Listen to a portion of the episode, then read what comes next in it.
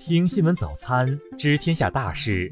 今天是二零二一年三月二十一日，星期日，农历二月初九。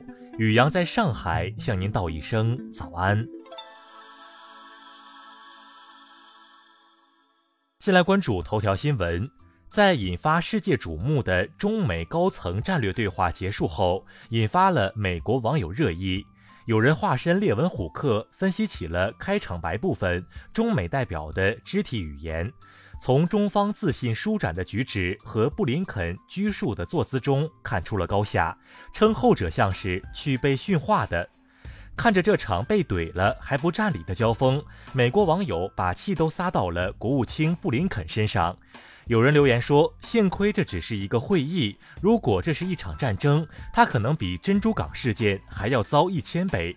美国对我们在和谁打交道一无所知。”再来关注国内新闻，考古工作者在三星堆遗址新发现六座三星堆文化祭祀坑。昨天通报，现已出土金面具残片、巨青铜面具、青铜神树、象牙等重要文物五百余件。昨天，厦门直升机坠海事故第四名遇难者遗体已经找到，具体原因正在进一步调查中。清明假期首日火车票昨天开售，低风险地区人员可凭健康码绿码在全国区域内通行，无需核酸检测阴性证明。中央广播电视总台台海之声即将开播，昨天台海之声开始曲、结束曲正式发布。日前，人社部等部门发布了职业分类大典颁布以来第四批新职业，十八个新职业包括电子数据取证分析师、碳排放管理员等。网传山西芮城县人社局一副局长二十七年前冒用身份中考，芮城县昨天回应，已对有关情况展开调查。教育部发布文件，反对部分境外院校假借疫情突击增开大量在线课程的做法，此类文凭将不在认证范围内。人社部近日发布通知，要求各地将高校毕业生就业作为就业工作重中之重，确保就业局势总体稳定。再来关注国际新闻。当地时间二十日十八时九分，日本宫城县东部近海发生七点二级地震，气象厅发布海啸预警。美国佐治亚州公布亚特兰大枪击案中四名受害者身份，九名受害者身份已全部确定。美国总统拜登十九日搭乘空军一号登梯时数次绊倒，白宫方面表示，拜登目前状况百分之百良好。当地时间十九日，俄罗斯国防指挥中心称，检测到美国导弹巡洋舰“蒙特利号”进入黑海领域，俄罗斯正在对其进行密切监控。据当地媒体报道，当地时间二十日，巴基斯坦总理伊姆兰汗新冠病毒检测呈阳性。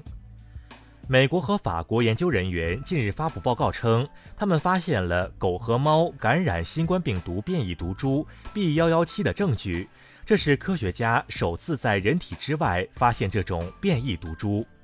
古巴地震台十九日观测到天空中多次出现发光现象，目击者表示他们看到红色和白色的光，紧接着又听到了巨大的爆炸声。古巴国家地震局推测那是一颗陨石。乌克兰十九日宣布对前总统亚努科维奇、前总理阿扎罗夫等人实施制裁。二零一九年，亚努科维奇曾因叛国等罪名被判十三年监禁。再来关注社会民生新闻。十九日，无锡市人民医院人员搭乘四川航空转运人体捐献器官时，因器官箱超过规定尺寸，需再买张机票。昨天，川航方面表示已经退还票款并取得谅解。近日，合肥男子孔某某在电梯内殴打妻子张某的视频引发热议。目前，孔某某已被警方拘留，案件还在进一步办理中。十九日晚，上海一男子酒后留下一句“别救我”后跳河，最终仍被到场的消防员平安救起。近日，扬州一交警执勤中截停一辆违章电动三轮车，却被驾车人持刀刺伤。目前，该男子已被警方控制。江苏淮安一辆装载鸡蛋的货车侧翻，鸡蛋散落一地，一些村民开始将鸡蛋占为己有。村书记说，已和公安机关一道要求村民返还鸡蛋。再来关注文化体育新闻，东京奥组委宣布，东京奥运会及残奥会不接待国外观众，门票将被退还，预计损失超过一千五百亿日元。昨天，内蒙古选手杨佳玉以一小时二十三分四十九秒的成绩夺得全国竞走锦标赛女子二十公里冠军，并打破了该项目的世界纪录。网传著名物理学家杨振宁近日逝世，清华大学昨天确认为不实消息，杨振宁先生当前身体健康。第四十四届日本电影学院奖奖单揭晓，《午夜天鹅》拿下最佳影片和最佳男主角两项大奖，长泽雅美凭《母亲》摘得最佳女主角。以上就是今天新闻早餐的全部内容。如果您觉得节目不错，请点击再看按钮。咱们明天不见不散。